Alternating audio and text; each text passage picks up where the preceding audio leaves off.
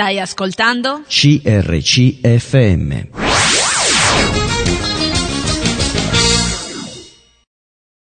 Buona giornata a tutti, alle nostre ascoltatrici, ai nostri ascoltatori, a tutti quelli che si mettono in ascolto in questo momento del nostro programma Bibbia e dintorni. Come ogni settimana siamo qui puntuali per eh, stare un po' con voi eh, come vi dicevo um, a fine trasmissione della settimana scorsa, anche oggi avremo ripreso il uh, tema della teologia. La settimana scorsa ci siamo chiesti perché um, affrontare questo argomento e um, la risposta che ci siamo dati è che uh, studiare uh, Dio e eh, conoscere Dio è di importanza proprio vitale per, mm, scusate il bisticcio di parole, per vivere la nostra vita.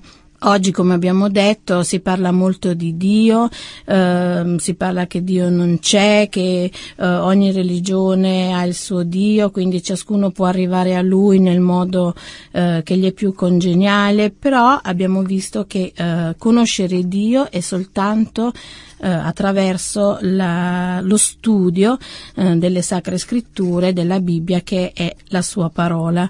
Quindi ehm, ci siamo chiesti qual è lo scopo, qual è l'obiettivo per occuparci di queste cose. Eh, abbiamo detto anche che la teologia non è una conoscenza fine a se stessa, altrimenti ci riempiremmo la testa eh, senza arrivare al cuore. E, ehm, quindi per avere una sana, diciamo, salute spirituale dobbiamo avere anche una sana conoscenza eh, dottrinale.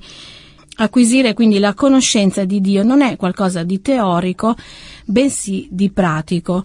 Eh, l'abbiamo visto anche nelle scritture, abbiamo eh, visto il Salmo 119, no? quando il salmista scriveva insegnami i tuoi statuti, apri i miei occhi e contemplerò le meraviglie della tua legge e poi esprimeva il suo amore per la legge, per la, le scritture e continuava dicendo oh come sono dolci le tue parole al mio palato, sono più dolci del miele alla mia bocca, come vedete è un, un componimento poetico che però esprime il desiderio del salmista di approfondire proprio la conoscenza di Dio. Il suo desiderio supremo era proprio quello di conoscere e gustare proprio Dio stesso.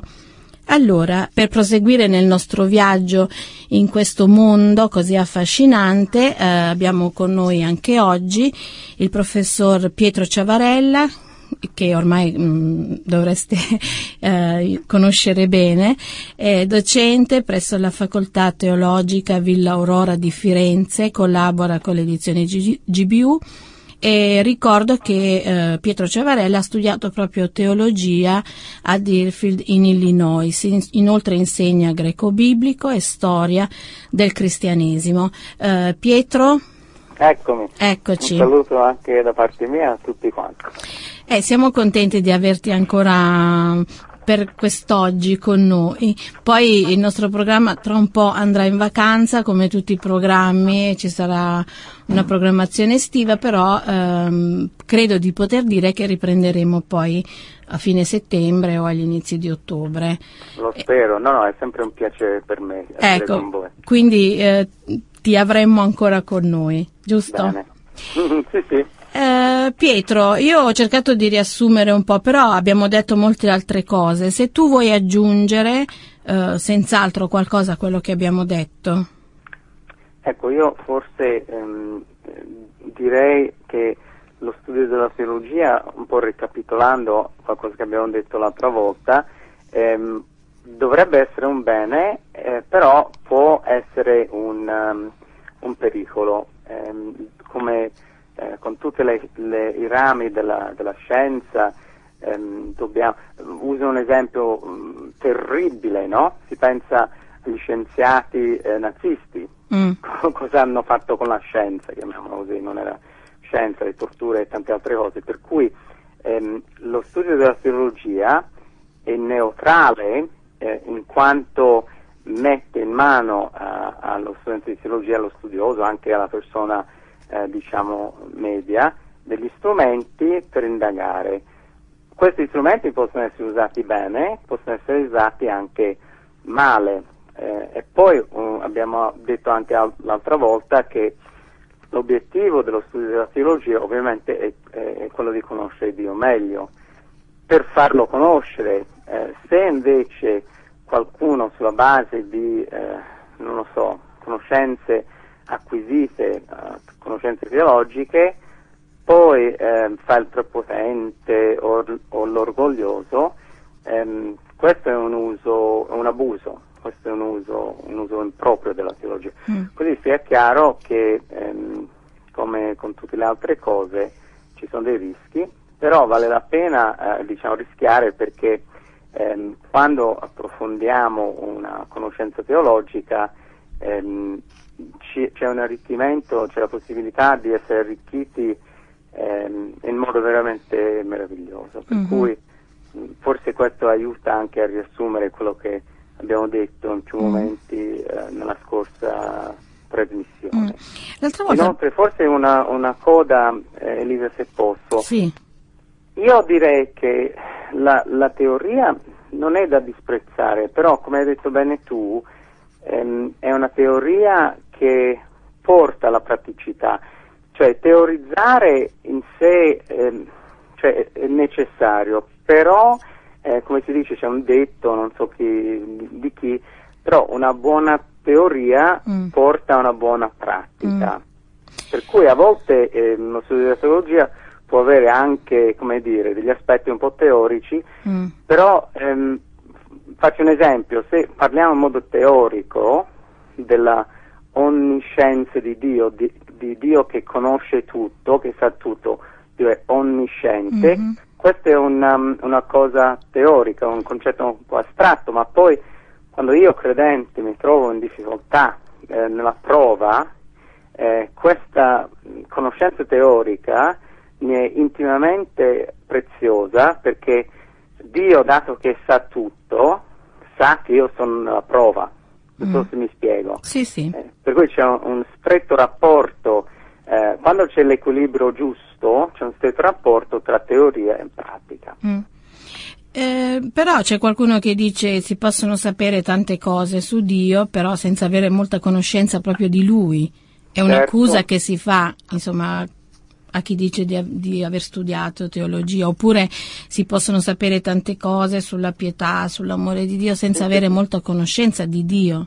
Mm-hmm. No, no, questo mi ricorda, eh, la, la, la, seconda cosa che tu hai detto mi ricorda un, um, un teologo della, diciamo, della fine del Medioevo, Tommaso da Kempis, che scrisse mm. un libro che era un, un best seller di quel periodo, e lui eh, si collocava, diciamo, in un ramo pietistico mm. eh, per la teologia e lui eh, diceva ehm, io preferirei ehm, saper qualcosa del genere, ravvedermi che non eh, saper definire il pentimento mm. e altre cose. Diceva noi possiamo essere in grado di definire bene la Trinità e, e disonorare Dio eh, mm. al contempo. Mm. E torniamo mm, a quello che dicevamo prima, la necessità eh, della coerenza. E vi dico agli ascoltatori, a te, eh, francamente, che è una cosa difficile. Mm. Ehm, io in prima persona posso dire che spesso io mi riprendo, io mi riprendo me stesso e dico Pietro, cioè tu eh, sei l'ebraico, il greco, sai altre cose, eh, ma ti stai comportando in questo modo mm. con amore come un credente, eh, spesso è la parola di Dio che mi rimprovera eh, per le mie mancanze. Per cui sicuramente eh, di nuovo queste sono mm. possibilità. Vorrei anche dire qualcosa in merito alla prima cosa che hai detto, non so se ti ricordi tu. Mm. Sì, quella di mm, che noi possiamo uh, sapere tante cose su sì. Dio senza però conoscerlo certo. effettivamente. Ad esempio, cioè, sì, sì. Um, come noi conosciamo una persona, magari lo, lo vediamo, lo salutiamo, eh, sappiamo delle cose di lui, però non ci conosciamo proprio personalmente. Certo, sì, sì, sì. Ehm, qui ehm, subentra eh, l'aspetto personale della del Sì, è proprio una questione di rapporto personale con Dio, no? Un rapporto personale, perché eh, ora dico, dirò una cosa che scandalizzerà qualcuno, ma ci sono addirittura teologi, eh, stiamo parlando di tutti i teologi, eh, mm. non, non, soltanto eh, come dire, quelli protestanti o quelli confessionali, no? che eh, si vedrebbero appartenenti a una, un gruppo religioso, ma ci sono teologi esperti su questioni tecniche che sono atei. Mm. So se mi spiego, sì, sembra un sì. controsenso. Sì. Teologia, teo, Dio, vuol dire mm. lo studio di Dio. Cioè, ci sono de- dei teologi che non credono in Dio, ora sono pochi, però il punto qual è? Che noi non possiamo impadronirci di Dio eh, diventando sempre più intelligenti, eh, competenti in materia eh, teologica. E sembra una cosa un po' mm, strana, mm. ma la teologia è un punto di partenza mm. per le conoscenze teologiche. Poi se io non le metto in pratica, certo.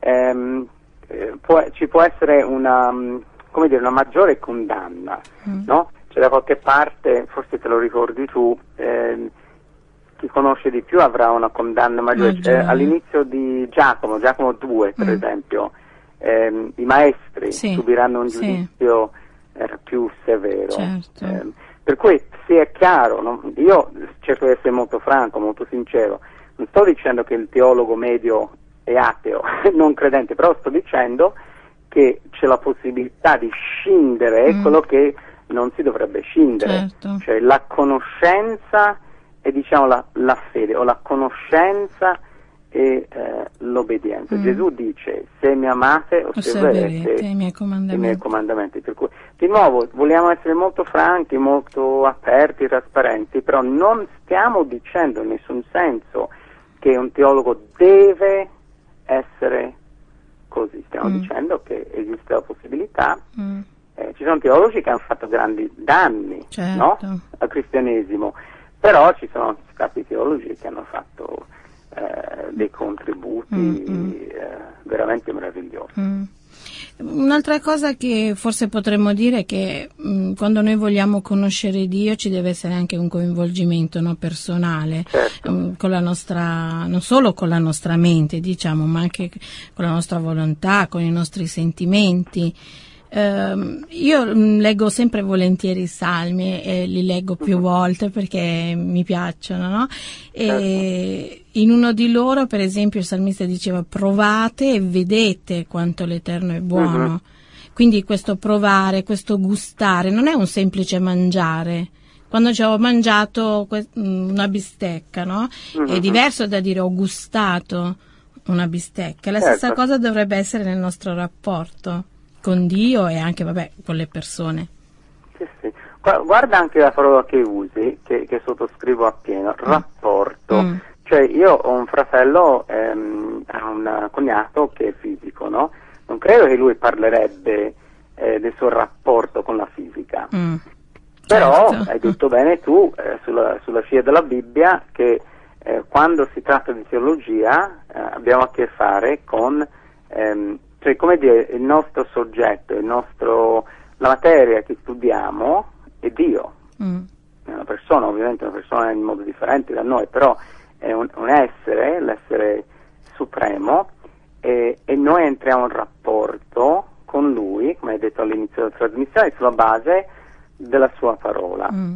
Eh, però, cioè, nonostante è un rapporto, non è un, eh, se io studio la chimica, no, non ho un rapporto certo. con... Eh, sì, sì, per cui è una scienza come altre scienze, però è una scienza anche speciale, mm. in quanto, eh, poi un'altra cosa è che noi non possiamo mai, mai, mai impadronirci mm. della materia, cioè nel mm. senso che possiamo accrescere eh, le, le, nostre conoscenze, ma alla fine ehm, Dio è sempre infinitamente più grande di certo. noi. Sì, ricordiamo anche che insomma è Dio che prende nel rapporto tra lui e noi, è lui che prende l'iniziativa. Certo. Eh, non siamo noi a, a, diventare amici di Dio, ma è lui che ha fatto amicizia insomma con noi rivelandoci il suo amore attraverso eh, Gesù Cristo, no?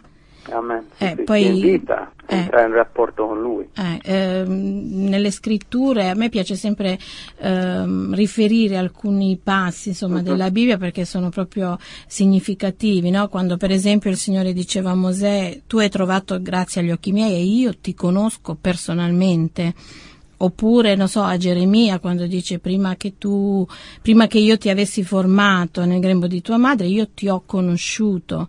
E poi, vabbè, ricordiamo eh, nel Nuovo Testamento quando Gesù diceva io sono il buon pastore e conosco le mie pecore. Quindi la cosa che conta, diciamo, alla fine non è il fatto che io, sì, noi dobbiamo conoscere Dio attraverso appunto lo studio mh, di Lui e della Sua parola, però ricordandoci sempre che Lui conosce noi prima. Assolutamente, questo è anche ehm, il motivo per cui la teologia in realtà è una risposta, mm. è una riflessione umana sulla rivelazione divina, ehm, perché Dio, ehm, forse a volte parliamo di religione con più definizioni, ma eh, si può anche distinguere tra eh, cristianesimo e religione dicendo che ehm, la religione è lo sforzo dell'uomo, dell'essere umano di raggiungere Dio. Mm e falliamo. Mm. E invece la rivelazione del cristianesimo ehm, è Dio che prende l'iniziativa, mm. Dio che rivela se stesso a noi e poi noi crediamo che eh, ha dato una rivelazione ehm, duratura eh, nelle sacre scritture, dalla Genesi all'Apocalisse, in cui, come dire, ha, ha fissato la sua parola, per mm. cui non dobbiamo ehm, indovinare cosa avrebbe o non avrebbe detto Dio mm. per mezzo di Mosè, certo. per mezzo di Gesù, eccetera. Abbiamo la parola di Dio scritta, la rivelazione di Dio. Mm. Poi la teologia non è altro che una riflessione, una risposta mm. eh, in cui cerchiamo di comprendere meglio mm. quella rivelazione. Per cui la teologia, quando è fatta bene, eh, non è un inventare qualcosa mm. riguardo a Dio, anzi non, non, è per niente certo. eh, una teologia buona, una teologia buona e, ehm, e, forse ad un certo punto se tu vuoi possiamo anche approfondire i vari sì. rami classici sì, certo. della teologia, ma è una riflessione ehm, che cerca di comprendere quello che Dio ha detto, mm. quello che Dio ha fatto scrivere. Mm. Quindi possiamo dire che non basta solo leggere la Bibbia è, è, è il punto di partenza, mm. ma eh, quando, eh, anche tu hai detto bene, eh, nei Salmi, nel Salmo 119 eh, e altri punti della, del Salterio, dei Salmi, mm. cioè si medita mm. sulla parola di Dio, eh, cerchiamo di comprenderla e non soltanto, cerchiamo di, di metterla in rapporto, un passo dell'Antico Testamento e del Nuovo in rapporto mm. con altri passi della Bibbia. Praticamente quando facciamo questo eh, stiamo facendo teologia mm-hmm. mm, e, e non, non, è una cosa negativa, è una cosa molto positiva. Positiva. Ora, di nuovo, questo eh, può essere fatto bene e può essere fatto male, cioè se io ehm, procedo in modo irresponsabile posso abbinare due brani biblici che non sono abbinabili. Certo. Eh, però pro- ne- mm. la teologia nella sua forma eh, più buona, eh, mm. diciamo così, migliore, mm. e, e, quando riusciamo a vedere i nessi che ci sono già mm. nella Bibbia. Purtroppo, ehm, forse è sempre stato così, non so se sei d'accordo con me, ma ultimamente ehm, c'è una certa mm, tendenza a far dire poi alla Bibbia le cose che si vogliono, che vogliamo eh. noi. Certo. E, e, quindi diciamo che questi sono dei cattivi teologi anche oggi. Certo, certo, mm. non, non, eh, ma, ma, da tempo mm. è una strumentalizzazione. Mm. Eh, ci, ci, si serve della parola di Dio come pretesto mm. di dire quello che, che si vuole. Ovviamente ehm, questo no, ecco, non è un uso legittimo certo. ehm, della teologia. Come C'è detto... anche un approccio ehm, che vede, come dire, vede nella Bibbia non so, un tipo di emporio, un tipo di eh, supermercato di concetti mm. e si va dentro questo supermercato, questo emporio, si sceglie, mm. eh, si scelgono i concetti che, che, piacciono e si scartano quelli che non piacciono. Mm. Eh, alla fine il prodotto teologico di, di questo modo di rapportarsi con le scritture ovviamente non è una visione biblica. Certo. Eh, faccio eh... un esempio molto veloce se può essere sì. utile. La Bibbia ci parla di un Dio d'amore che è anche di un Dio che al contempo è santo e giusto. Se io eh, scarto l'aspetto della giustizia e della santità di Dio e dico sì, Dio è amore, mm. poi alla fine la definizione che do all'amore di Dio, per esempio che non giudica nessuno, che non c'è un inferno, eccetera, eccetera, la definizione che do dell'amore di Dio non è in armonia con, con l'intera rivelazione certo, biblica. Certo. Sì, a volte come tu dicevi prima di orgoglio, così purtroppo assistiamo al proliferare insomma, di alcune persone che, come anche dice la Bibbia, che la conoscenza gonfia eh. e queste persone gonfie di orgoglio eh, cercano soltanto appunto di non so, di fare proselitismo, di... non vorrei essere polemica in questo senso, però ultimamente eh, mi sembra che si assista anche nelle nostre chiese a un atteggiamento di questo genere. Sicuramente, e non, forse sono, come te voglio essere un po', non voglio dare esempi mm. diciamo specifici, mm. però eh, diciamo che eh, quello che può succedere è che qualcuno può innamorarsi, avere una cotta mm. per una certa figura um, teologica, mm. per una determinata dottrina, mm. che poi, eh, come dire, diventa un tifo di eh, platea, non so, mm-hmm. per uh, protagonismo. Mm. Faccio un esempio assurdo, mettiamo che io sia fissato di, delle, delle, coppe mm. della, dell'Apocalisse, uso un esempio sì, assurdo perché sì. io sta benissimo è fissato con le coppe della, mm. della, dell'Apocalisse, ci sono delle coppe, ci sono delle trombe, eccetera. E qualcuno forse pensava a qualcosa di sportivo, invece precisiamolo. Ecco, sì, sì, mm. sì, ora è chiaro, no? Sì. Queste metafore. E qualcuno va in giro a fare seminari, a fare conferenze, eh, su, che ne so, abbiamo finalmente trovato la chiave di lettura mm. per tutta la Bibbia e, e dobbiamo tutti eh, seguire questa corrente. Mm. Allora, questo è il protagonismo e teologia cattiva, mm. perché è una teologia buona, è equilibrata, equilibrata nel senso Spesso la teologia è radicale, mm. si chiama il ravvedimento, eccetera, certo. eccetera, però equilibrata nel senso di essere in armonia con la parola di Dio. Mm-hmm. Eh, ogni teologia buona è un prodotto della parola di Dio, per cui sì, sì, le tendenze, mm. ripetiamolo, eh, purtroppo eh, cioè, i rischi ci sono certo. e a qualcuno come me, ma non soltanto a me, eh, ci rimaniamo molto male quando ci sono questi protagonismi mm. e simili, perché, come dire, si dà una fama cattiva, si dà una reputazione non meritata alla mm, teologia. Certo. E la teologia è, può essere buona, può essere cattiva. Mm, Specie mm. una teologia cattiva, non buttiamo, come si dice, no? non buttiamo il bambino con, con l'acqua sporca. sporca. Sono d'accordo buttiamo con... magari l'acqua sporca ah, con amore. Sono d'accordo con te. Va bene, adesso mandiamo un brano musicale e poi riprendiamo, magari eh, vedendo come si articolano, proprio entriamo più nello specifico, come si articolano gli studi teologici. Stai ascoltando? CRCFM.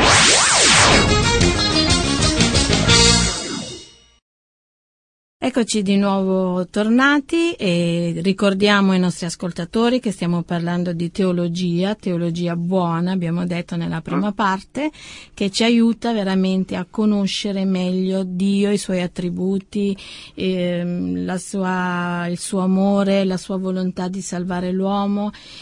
Ricordo che stiamo parlando con il professor Pietro Ciavarella, eh, che ormai è diventato un amico di questa trasmissione. Eh, Pietro, abbiamo, mh, prima di interromperci, abbiamo detto che avremmo parlato mh, di come si articolano gli studi teologici. Ecco, eh, possiamo iniziare dicendo che in genere eh, si dividono eh, i rami della teologia in cinque. E, I primi due sono molto semplici, magari li, li nomino e poi sì. Eh, se vogliamo possiamo li analizziamo. Sì. Ecco. Allora, ovviamente eh, il primo ramo è, è, quello dell'Antico Testamento, mm. eh, per cui mh, quello è, è, piuttosto semplice. Il secondo ramo sarebbe eh, il Nuovo Testamento. Quando mm. diciamo l'Antico Testamento e il Nuovo Testamento, ovviamente stiamo parlando di tutto quello che eh, riguarda questi due testamenti, per cui anche le lingue bibliche, eccetera. Poi eh, passiamo alla storia della teologia o la storia della Chiesa. Mm. Ehm, questo è molto importante perché ehm, riguarda quello che è successo, diciamo, ehm, dal Dalle Nuovo origini. Testamento in poi. no? Eh, dopodiché eh, parliamo di teologia sistematica, faccio un brevissimo esempio che tu hai parlato degli, degli attributi di Dio, eccetera, Mm. eccetera. Questo rientrerebbe eh, nella teologia sistematica. Mhm. E poi la teologia o pratica o pastorale, Mm. che ovviamente, come dice la parola, teologia pratica eh, si arriva proprio al dunque eh, Mm. della- dell'impresa teologica. Mhm. Quindi questi sono i cinque rami, Antico Testamento, Nuovo Testamento, storia Sì. della teologia, eh, sistema- eh, storia, teologia sistematica, scusate, e poi pratica. Eh, tu hai, nei primi tre punti hai parlato proprio della storia dell'antico patto, poi della storia del, nel Nuovo Testamento, poi la storia della Chiesa. Però eh, quando ti faccio questa domanda, quando il teologo così cristiano parla del carattere storico, insomma, della rivelazione, non si trova un po' in una posizione un po', come posso dire, eh, precaria, nel senso si parla di storia eh, come si può parlare di rivelazione, no? Dice, il- che è in rapporto con la verità assoluta, cioè eh, quello che voglio dire, ehm, che la storia mm, come si, si suol dire, non, non può mai essere qualcosa di più di una mm, documentazione, possiamo dire, no? Eh, cioè il racconto eh, Certo. della sua ricerca di Dio. Ma è possibile allora parlare di storicità proprio nella rivelazione? Ecco, forse ehm, posso affrontare la domanda eh, in questo modo. Mm, Ehm, abbiamo, ehm, questa è una peculiarità del cristianesimo ehm, che eh, lo differenzia anche da altre religioni, che ehm, il Dio eterno e atemporale, che non è vincolato dal tempo, eh, ha deciso, e questo è importante dirlo così, ha deciso di rivelarsi nel tempo mm, no? Per cui pensiamo diciamo alla cosa più eclatante, eh, la- l'incarnazione. mm, Abbiamo eh, il primo Natale, Dio diventa uomo. E dov'è che diventa uomo? Diventa uomo eh, quando c'è un determinato imperatore, quando c'è un determinato sommo sacerdote in un posto eh, preciso e, e questo è, è di scandalo per qualcuno perché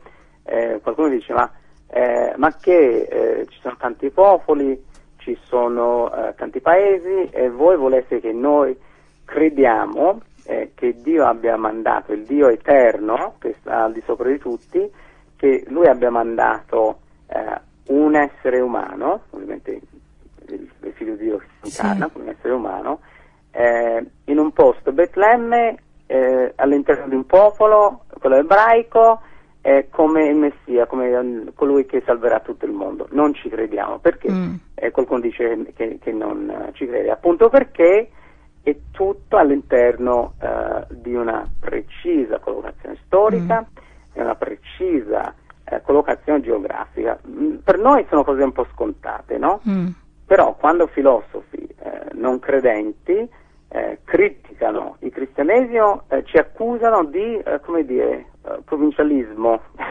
Mm. Di- perché noi diciamo eh, non lo spirito, so, attemporale che eh, viaggia attraverso, cioè, no, noi diciamo no, Dio si è incarnato mm, in Gesù Cristo. mm. Non so se questo, comunque rifà pure la domanda se non ho risposto bene. No, no, eh, dicevo che eh, ad esempio quello che tu dicevi adesso, che eh, Dio si è incarnato in Gesù Cristo, che eh, spinto, non so, dall'amore è arrivato sino al sacrificio, no? Certo. E, e questo secondo alcuni è un assoluto, cioè noi lo affermiamo come verità, come assoluto. E, però qualcuno dice che la storia non, ha, non conosce assoluti, quindi ehm, se... Sì, eh, il carattere contingente della storia, forse stai dicendo che, la, che la, la, storia è contingente, non può essere eterna, questo sì, più o meno... Sì, cioè che non, non, può affermare degli assoluti, delle cose certe, perché continuamente la storia è in evoluzione, le cose cambiano e probabilmente anche il sacrificio di Cristo, visto, non so, duemila anni fa, durante questo tempo è cambiato, è, ha cambiato di significato. Ma non lo so, la, la, nella rivelazione biblica le cose sono intrecciate e la storia è molto importante mm, nella infatti, Bibbia. è per quello che ti stavo facendo questa domanda. Come? È per quello che ti stavo facendo sì, questa sì, domanda. Ecco, per portarmi a parlare nel modo giusto di queste cose. Sì, sì. Ehm, cioè, eh, abbiamo, eh, te piace tanto il, sal, eh, tanto il salterio, eh, i salmi, sto pensando in questo momento, forse il salmo 78, apro la Bibbia.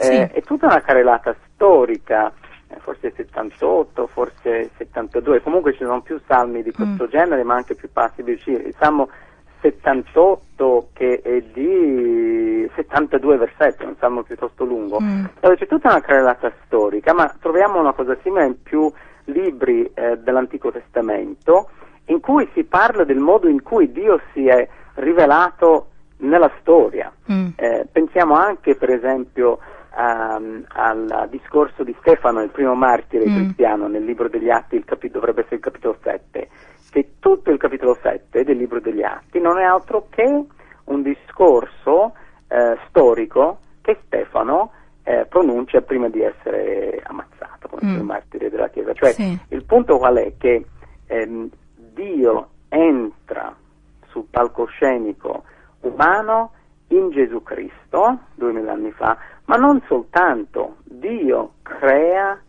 il mondo all'inizio, no? Nel principio Dio creò. Certo. Eh, e questo è molto importante perché c'è una fisicità, se si può dire così, nella Bibbia che viene negata eh, da più eh, correnti, diciamo, religiose. Pensiamo al, all'ognosticismo dove si parla eh, mm. dello spirito come buono, della materia come malvagia. Mm.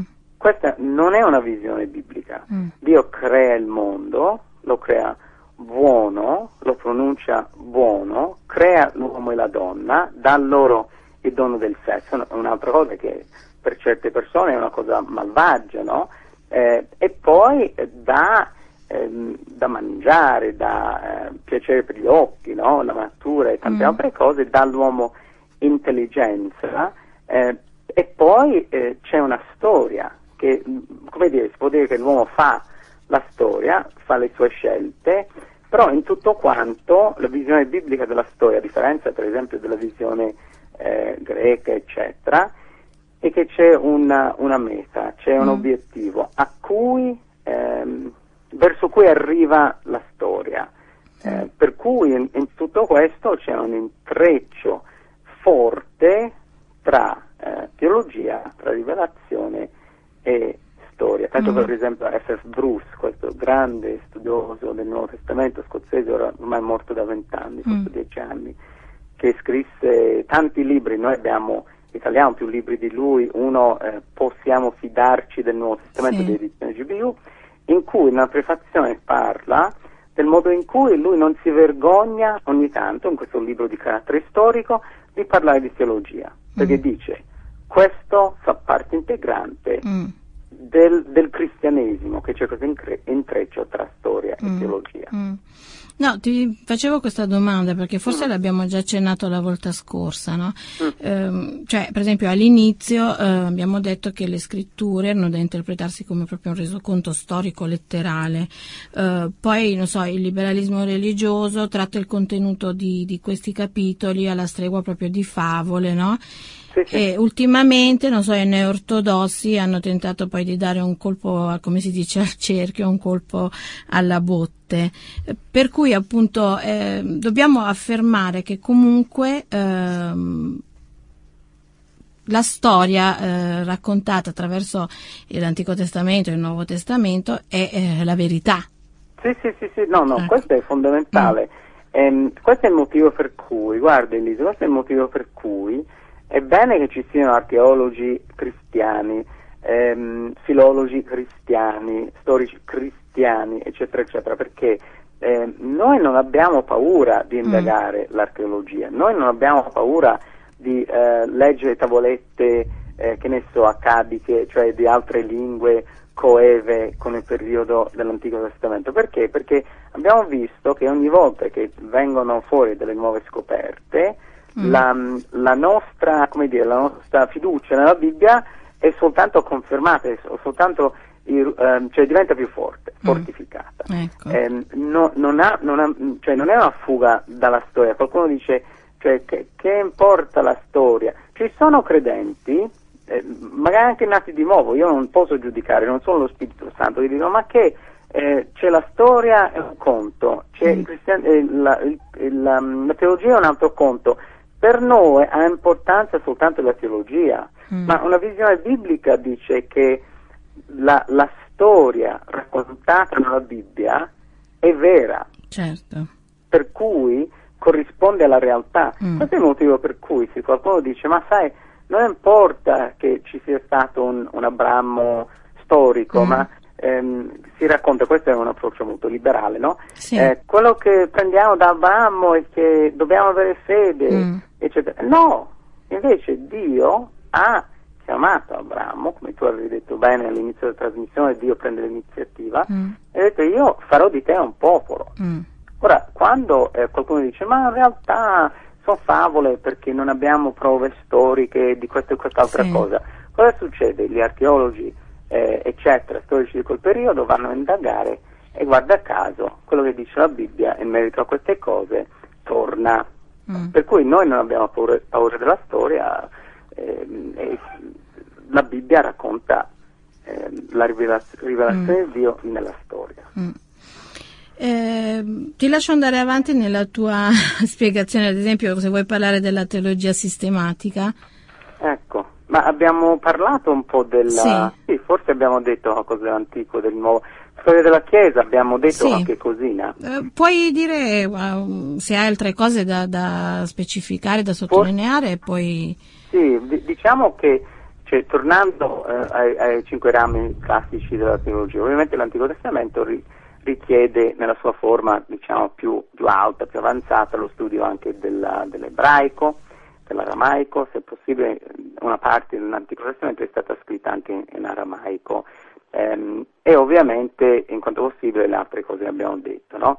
ehm, archeologia eccetera, però ovviamente l'Antico Testamento comporta un ramo di teologia, uno studio approfondito eh, di ogni libro della, dell'Antico Testamento. Poi mm. ci sono i cosiddetti generi letterari.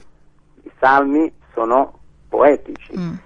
Eh, il Pentateuco è in più punti legge, per cui comunque sono tutte cose che eh, studierà uno studente di teologia.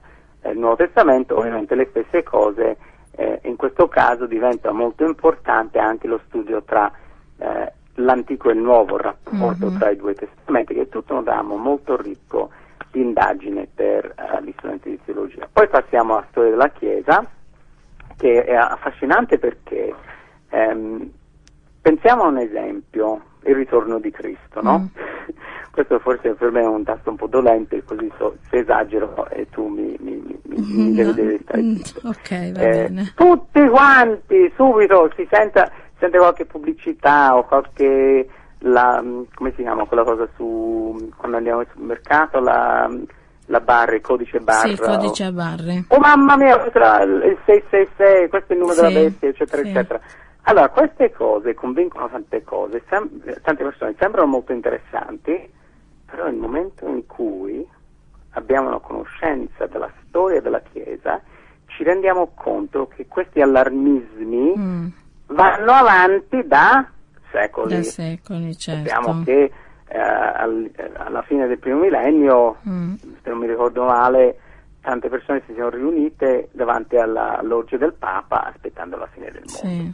Ma questo soltanto quella volta, tante altre volte. Ora, questo non vuol dire che Cristo non potrebbe tornare domattina o prima che noi terminiamo questa trasmissione. Mhm. Io credo che Cristo potrebbe tornare in qualsiasi momento, ma vuol dire che io come credente, studiando la Bibbia e anche studiando la storia, mi rendo conto che tante persone hanno interpretato male Mm, i segni della fine del Mm, mondo, mm. diciamo del ritorno di Cristo.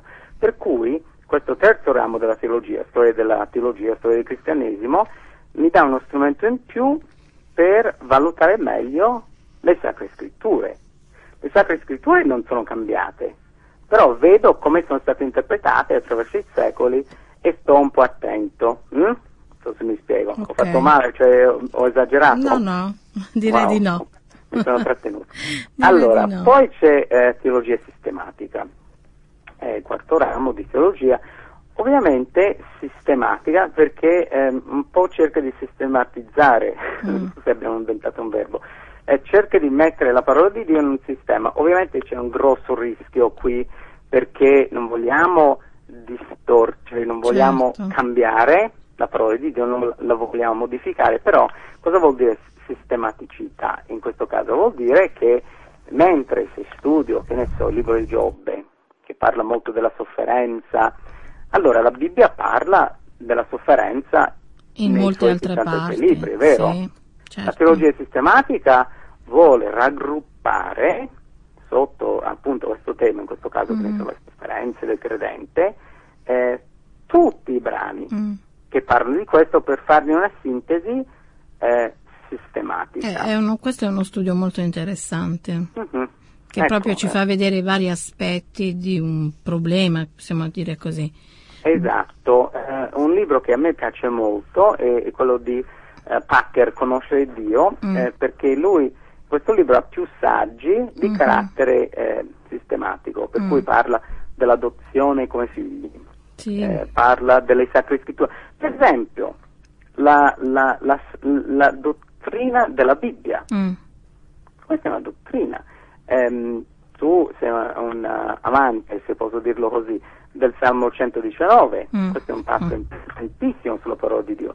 Il Salmo 19, eh, ci sono eh, versetti chiave ehm, in secondo Timoteo, forse il primo non mi ricordo più, eh, primo Pietro, eccetera, eccetera, che parlano in modo specifico della parola di Dio. Mm. Questa è già teologia sistematica Certo. è già teologia sistematica. C'è una, una Bibbia, eh, ora che viene venduta eh, molto, eh, non so come viene tradotta in, italiano, è quello di Thompson. Eh, sì, è presente questa catena, riferimenti a catena? sì, sì, è quella che, che ho anch'io. Allora, questa è una buona Bibbia, Mm. ma sapete che questo è un, un inizio di una- teologia una- sistematica. Esatto, perché? Perché eh, c'è, un, c'è un argomento, c'è un tema, e cosa fa questo Thompson? Eh, raggruppa Tutti- i, vari versetti Tutti i brani, certo. Esattamente, questa è la teologia sistematica. Ovviamente ha forme, diciamo, più introduttive e forme più avanzate, ma teologia sistematica vuole eh, mettere insieme sotto vari raggruppamenti Mm. eh, i temi biblici eh, affini, eccetera, Mm. eccetera. Mm. Abbiamo parlato della- degli attributi, delle caratteristiche del carattere di Dio. Eh, ovviamente ci sono brani che puntano molto sull'amore di Dio, sulla Mm. misericordia di Dio. Eh, ci sono brani che puntano sul suo, eh, sulla sua santità, giustizia, eccetera. Cosa fa il teologo sistematico o la persona che vuole fare uno studio sistematico eh, dal punto di vista della teologia? Mette insieme tutte le Mm. caratteristiche di Dio per capire meglio come è Dio. È, è chiaro, questa è una cosa che si Mhm. fa nel quarto ramo di teologia e teologia sistematica. Mm. Quella è una cosa che si può anche approfondire se- Certo. se tu volessi. Quinto ramo, teologia pratica o pastorale, molto importante perché qui, anche se la teologia in tutti i suoi rami è, è- è pratica, diciamo qui in modo molto intenzionale, volutamente si dice allora, eh, io ho studiato l'Antico Testamento, il Nuovo Testamento, ho studiato storia della Chiesa, ho studia- studiato, ho raggruppato Mm. i vari temi della Bibbia, ora come, dove è il dunque in tutto questo? Mm. Eh, se io sono che ne so, predicatore, però anche credente non predicatore, eh, come posso, ora passatemi il termine, incartare, impacchettare, come posso eh, mettere insieme questi ingredienti, pensiamo alla cuoca, Mm. in modo tale che siano ehm, presentabili per un Mm. Ehm, per cui un ramo importante all'interno di questo eh, quinto ramo di teologia pratica sarebbe l'omiletica, Mm. cioè la predicazione, Mm. perché si vuole ehm, capire come si può, può presentare la parola di Dio. Mm-hmm. È chiaro che si potrebbe dire facciamo un culto, eh, non so, alle dieci e mezza di una domenica mattina, iniziamo la Genesi e rimaniamo insieme finché non finiamo la L'Apocalisse. L'Apocalisse, non so quanto tempo ci mette. Mm. Sono persone che, gruppi che hanno fatto così la lettura continua della Bibbia. Mm. Credo che richieda giorni. Certo. Allora, per cui si, si, deve pensare, non voglio anticipare delle cose, perché magari credo che abbiamo intenzione anche sì. di fare una sì, sì. trasmissione a parte sull'omiletica, ma è chiaro che io devo pensare un attimo, ok, ho a disposizione 20 minuti o 40 minuti, come posso ehm, insegnare un brano o mm. un tema biblico e applicarlo, illustrarlo mm. in modo tale che chi viene alla funzione, al culto che sia avvocato o massaia, mm. vada a casa edificato. Certo. No? Per cui si capisce che questo fa parte della teologia pratica. pratica. Sì, Pensate eh, anche alla consulenza, questo mm, sarebbe è un, un altro argomento da approfondire. Sì, che rientrerebbe nella teologia pratica. pratica. Ecco, noi abbiamo forse due o tre minuti a nostra disposizione, un paio di minuti. Ti vorrei, voglio fare soltanto un'ultima domanda che forse mh, ci allontaniamo un attimo da quello che tu hai detto finora. Eh, sappiamo che chi ci ascolta probabilmente eh, non ha ehm, letto la Bibbia n- nella sua interezza, magari si è soffermata sul Nuovo Testamento, ha letto, non so, i, i libri del Nuovo Testamento. Eh, ad esempio, mh, ti voglio fare proprio questa domanda specifica, per esempio all'umanesimo, no? Eh, piace vedere nel Nuovo Testamento l'essenza proprio nel sermone sulla montagna, no? uh-huh. L'essenza del cristianesimo lo vede uh, nel sermone sul monte. Poi invece alla riforma è piaciuta, non so, la dottrina della giustificazione per mezzo della fede. Però um, la mia domanda è questa: qual è l'essenza comune, diciamo, del pensiero teologico del Nuovo Testamento, senza fare questa distinzione di dottrine, se così possiamo chiamarle. Comunque tu hai fatto una domanda bellissima. È un po' lunga. Lo so. Richiederebbe tutta la trasmissione perché qual è il centro della teologia, no? Ecco. E, e, ovviamente eh, i vari teologi hanno dato una risposta, mm. hai detto bene, un gruppo, il sermone sul, sì. sul monte. Però diciamo che eh, biblicamente il, il fulcro, il, il, punto della teologia è Cristo. Mm è Gesù Cristo.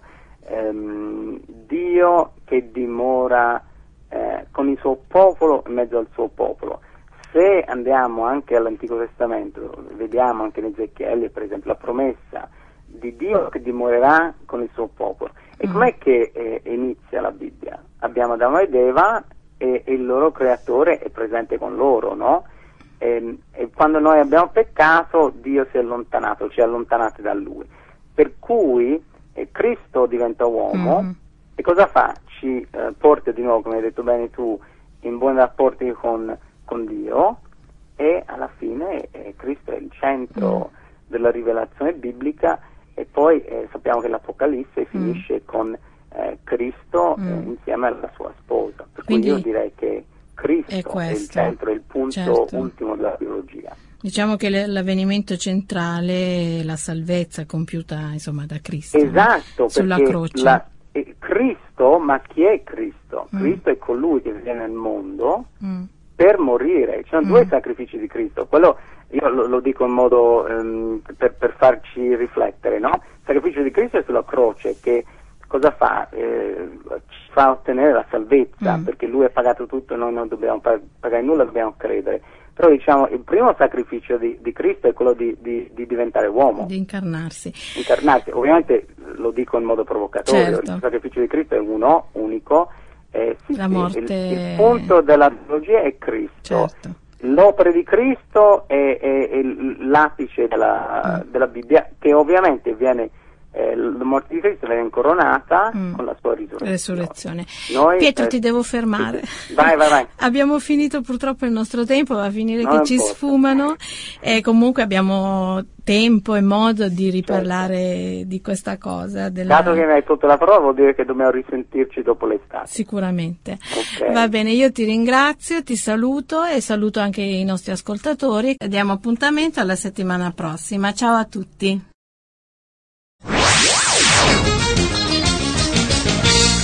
Hai appena ascoltato un programma prodotto da crc.fm. Se hai apprezzato quello che hai ascoltato, considera di sostenere il tuo programma preferito. Visita il sito www.crc.fm e ricorda, il tuo sostegno è prezioso.